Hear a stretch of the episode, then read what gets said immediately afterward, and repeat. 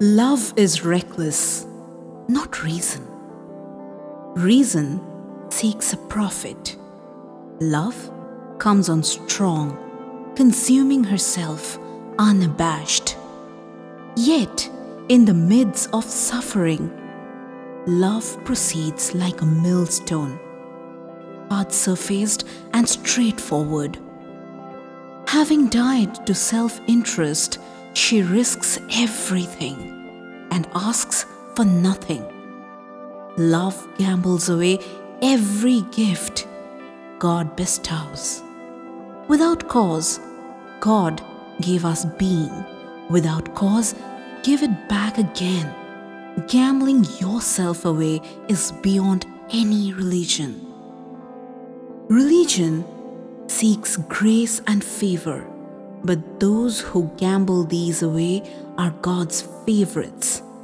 But they neither put God to the test nor knock at the door of gain and loss.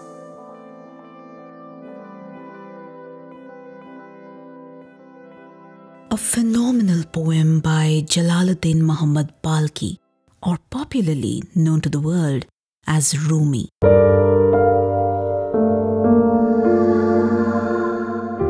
This was a translation of an excerpt from Rumi's extensive poetic collection Mathnawi or Masnavi, Book 6, lines 1967 through 1974. This particular translated version is from the English book Love a Stranger, translated and interpreted by Kabir Helminski. Rumi, the most prolific of all Persian poets, has mesmerized the world for centuries now through thousands of his ghazals or love poems and Masnavi verses, which are basically poems written in rhyming couplets. This poem is just one of the countless number of literary magic beads that he has gifted us.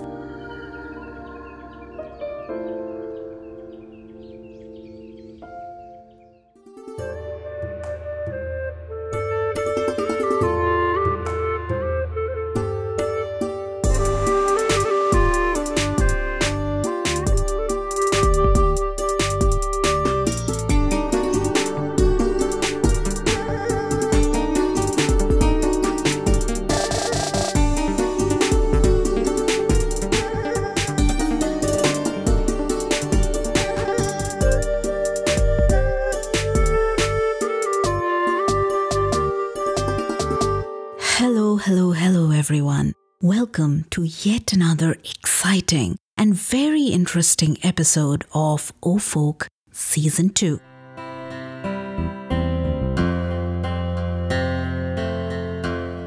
This is your host, Shilpa. How are you guys? Well, I know with a podcast like this, it's really not possible to get an answer, but still I asked. And maybe I would like to believe you answered in your minds. You know, sometimes with the mundane usualness of life and everyday duties, we forget to sit back and pause. We forget the importance of asking our own selves, How are you? Try and pause. Try and ask this question. Not always the answer will be affirmative, not always you will find an answer, but still it's important to ask, just the way I did.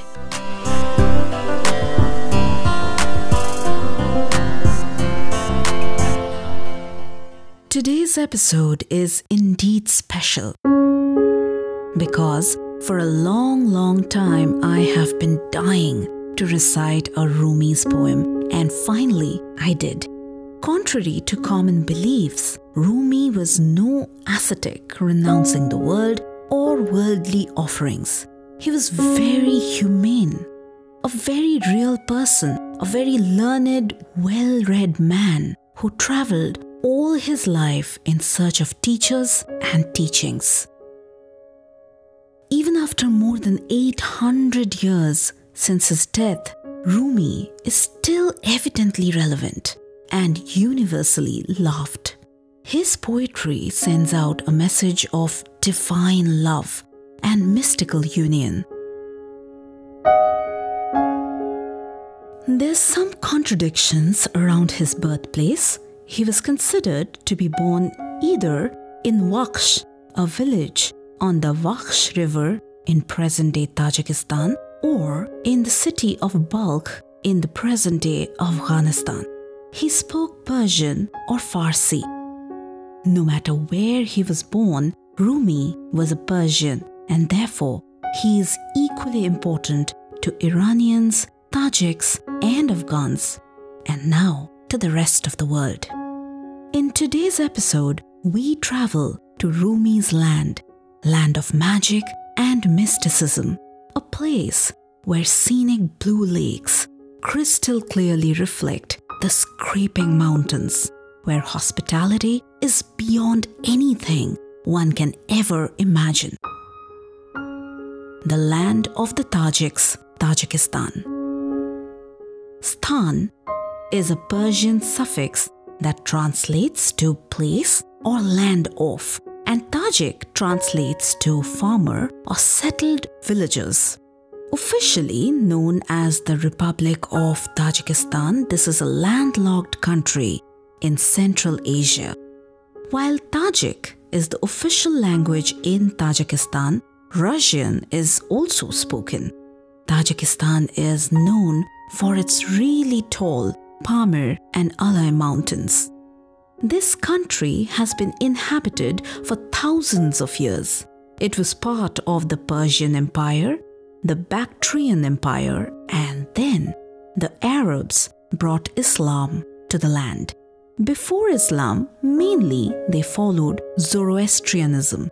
In the 19th century, Tajikistan was absorbed into the Russian Empire and later became part of the Soviet Union until it became independent in 1991. You know, whenever I research about a country, while I love exploring and learning about the culture, tradition, and history of that country, my emphasis remains on learning specifically about the folk culture or oral tradition of that country. I was so intrigued to learn that literature and cultural expansion in Tajikistan has originated mainly from oral traditions and folklore legends. Very interestingly, Tajikistan has a special genre of music called Shashmakam, which has been included by UNESCO in the list of 90 masterpieces of oral and intangible heritages of mankind. Shash Maqam means the six maqams in the Persian language. Maqam basically stands for melodic modes. Shash Maqam constitutes a fusion of vocal and instrumental music, melodic and rhythmic idioms, and poetry. Dating back to the pre Islamic era, Shashmakam was continually influenced by developments in musicology, poetry, even mathematics, and of course, Sufism. Through this podcast, my goal is not just to narrate an unknown or lost folktale, but also to acclimatize my listeners to the country and their lost culture, at least to some extent, because this is important. To understand a folktale or where it is coming from it is important to understand the cultural undertones, the history, because folktale is all about that. One single story wraps so many passing ages, changing times, cultural elements in itself. And this is also about acceptance, about identifying, acknowledging, and appreciating the diverse cultures of the world.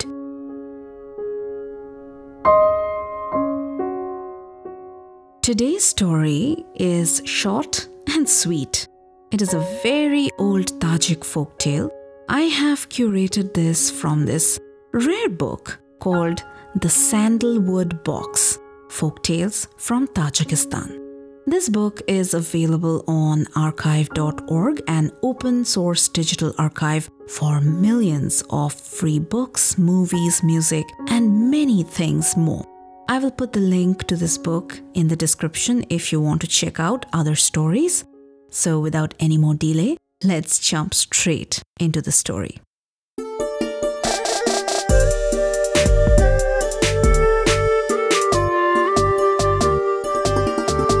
Many ages back, there was this rich man and a poor man who lived side by side as neighbors. Between their houses, there was this fence as a partition. The rich man had a beautiful, spacious house. He had a garden, a large pond, and he had beautiful furnitures adorning his large mansion. He owned a lot of horses and herds of cattle and all kinds of luxuries. He had lot many servants and three wives those days, you know, this was a common practice. I mean, we have heard from so many tales about kings having multiple wives. So this was pretty much like a normal thing.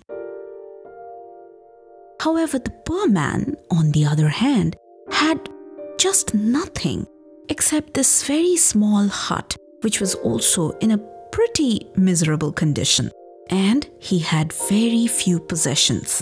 He spent all his day doing multiple day jobs and trying to earn a little money so that he can run at least that day.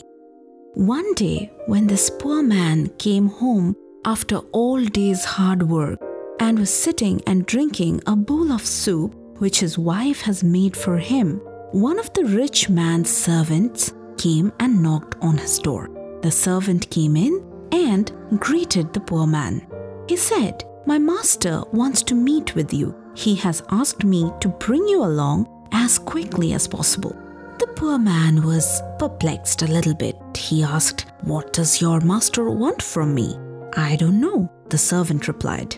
Poor man was hesitant, but he had nothing else to do, so he stood up and was ready to go with the servant.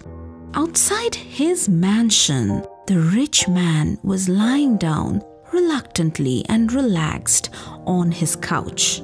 He was enjoying the weather while sipping his very expensive tea. A young servant sat at his feet, massaging his naked, fat, and hairy legs.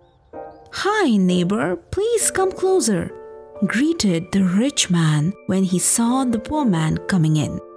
You never come asking me for anything, although you don't possess even half what I have. The poor man smiled a little bit and said, Well, every man should be content with what all he has. The rich neighbor was a little surprised at this attitude. He was like, Oh, okay, you are full of pride. But, anyways, come now and sit down. Let's chat. The poor man was a bit uncomfortable, but still, he sat down on the edge of the couch. I have called you here to ask something, the rich man said. You know that I possess almost everything under the sun. And if I want more, I have enough money to buy whatever I wish to. But even after having almost everything, I can't enjoy a single day of my life. There is no peace and quietness in my house. Sometimes it's my stupid servants who infuriate me with their actions, Sometimes it's my wives who are quarreling between themselves, and it boils my blood. I shout at all of them, yell at the top of my voice, but nothing helps. Sometimes I nearly faint with all the noises that go on in my house. And then on top of that, there are people who come to me asking different type of favors. I am just tired and so frustrated. But one thing that surprises me all the time is your house. Well, it won't be an understatement to say that you are poorer than poor. You do not possess a single strand of any sort of riches, but it's always so peaceful at your house. I have never heard your wife arguing with you. I have never seen you being frustrated over anything. I have never heard you guys crying or arguing. It simply seems like you don't suffer any pain or lack of anything. And not only that, sometimes I hear pleasant, happy laughter coming in from your tiny hut. What's the secret of this? Please tell me. The poor man laughed. Well, there is nothing in my home to quarrel over. I go out to do my job every day, try to do whatever I get, earn enough money so that I can run that day and support myself and my family. That's it. My wife knows it and she takes care of me and the family. But yes, I have concerns. My wife also has concerns, but I love her, so I try to guard her from pain and sorrow. Apart from that, we have this tiny little beautiful pearl with which we play in our leisure hours. It gives us utmost joy and happiness when we all laugh together. The rich man sat there thinking over what he just heard. Is it really possible for a single little pearl to be the cause of so much laughter and happiness? He thought to himself. If that is the case, maybe I'll buy not one, but three pearls, and my wives and I will play with that and laugh even more than this poor man and his wife. The very next day, the rich man brought home three precious pearls, being a huge amount of sum. When he got back, he sat down on his couch and called all three of his wives. He gave all the pearls to them and said, Come, let's sit in a circle and play with these pearls. Well, well, things did not exactly go the way he expected. The eldest of the wives looked first at her pearl and then at the pearl of the other wives. It seemed to her that her pearl was cheaper and not as beautiful as the other ones. The other two wives also felt exactly the same about theirs. They started arguing among each other, and once again there was an uproar in the house. The rich man sat there staring at his wives and boiling with anger. He couldn't believe what he saw. In his mind, he was thinking, I paid crazy amount of money to buy these three precious pearls, and this is what I get? He yelled and asked his wives to go inside the house. And then he went running across to his neighbor, the poor man's hut. Even as he opened the gate, he heard the sound of happy laughter and joy. He went into the yard and there he saw the poor man and his wife with a two year old little boy sitting between them. They were playing with him and laughing with all their heart at the small boy's beautiful smile and childish antics. The poor man suddenly saw his rich neighbor standing there and welcomed him in his home. The rich man was sad. He said, I bought three pearls and took them home, but they did not bring any peace or joy to my house. I am so frustrated. I want to know what priceless quality your little pearl has, which makes you so happy and content even though you don't have half of what I possess. The poor man laughed. Oh, neighbor, our pearl is not any dead object like your pearls. Our pearl is our dearest son who is sitting right there. My wife and I, we love him with all our hearts. Can there be any pearl which is better and more precious than a child? Quite disappointed and surprised, he left the poor man's home without uttering a single word.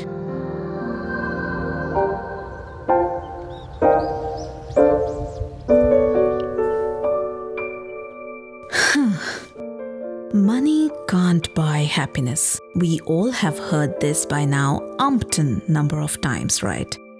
But do we adhere by that? Not always. Sometimes the regular tasks just overshadow the little joys of life. Sometimes it's just our very difficult situations which don't let us choose what we want to do. We are helpless. Yes, money can buy comfort, and I do agree that's also important in life. But does happiness comes with that? Well, not always. Happiness comes through the people we love, our family, our friends, through the work that we are really passionate to do, like this podcast for me. Every once in a while, I think we need a mild reminder of this, and this story does exactly that. Tajikistan and Persian literature has many beautiful folk tales like this. In fact, they say that every Tajik house might have a unique tale to share to the world. However, does the world know enough of this country or their culture? Well, not really. And as you guys might know already, in my next segment, I try to link that gap. I try to tell you how, without even your knowing, the global cultures are part of our life. And today, I have something very unique to share with you in our next segment called Pop Shots.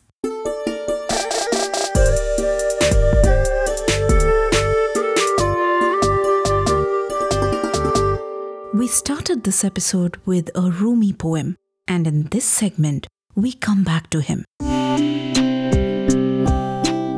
Rumi's poems, quotes, have deep influence on South Asian popular culture. It's not unusual to see the usage of his poems in Indian or Pakistani movies and music. But what's interesting is that Rumi's poems have found admirer even in the West. Queen of Pop, Madonna, has expressed deep interest in Rumi's teachings many times in the past. Versions of Rumi's love poems have been performed by Madonna, Goldie Hawn, and Demi Moore in an album, A Gift of Love, produced by author and alternative medicine advocate Deepak Chopra. Not just this, Frozen, a critically acclaimed song by Madonna from her 1998 album Ray of Light, happens to be inspired by Rumi's poems. Also, Academy and Golden Globe award winning actress Tilda Swinton recited Rumi's poem like this, translated by Coleman Barks, to promote her line of fragrances. Apart from them, Philip Glass, an eminent American composer, composed music to accompany Rumi's poetry in Monsters of Grace, a chamber opera specially organized for the 800 year anniversary of Rumi's birth in 2007. Rumi, in many of his poems, talks about the presence of divine in human heart. He believed that human heart is capable of unimaginable depth and holds transcendent strength. That doesn't mean he thinks human beings are perfect. In fact, he doesn't talk about perfect human being, but he talks about the man of God. This kind of aligns with what Christian theologists consider as theosis, the likeliness to or union with a God, becoming God. This idea resonated widely with the West, resulting in this rising interest of knowing this mystic man and his creations. Let's wrap this episode on those deep thoughts. I am eternally grateful to each one of you for taking out the time to listen to OhhFolk. Keep loving, keep supporting, and please, please, please keep sharing. OhhFolk is on more than 20 podcast platforms, including Google Podcast, Apple Podcast, iHeartRadio, Amazon Music, Spotify, JioSaavn, Gaana, and many more. So tune in on your favorite platform and connect with me on social media to share your thoughts. My birth country, India, celebrated her 75th glorious years of independence on 15th of August. So, wishing my family, friends, and everyone in India a very happy, belated Independence Day. Alongside, India's neighbor Pakistan also celebrated their independence on August 14th. I have a very dear friend from Pakistan and I know how hospitable, how welcoming they are. Like India, Pakistan also has a vibrant culture and a rich history. After all, we were a single nation before the painful partition of the year 1947. In the next episode, OhhFolk will travel to Pakistan in South Asia. Until then, stay safe and take very, very good care of yourself and your dear ones. Goodbye.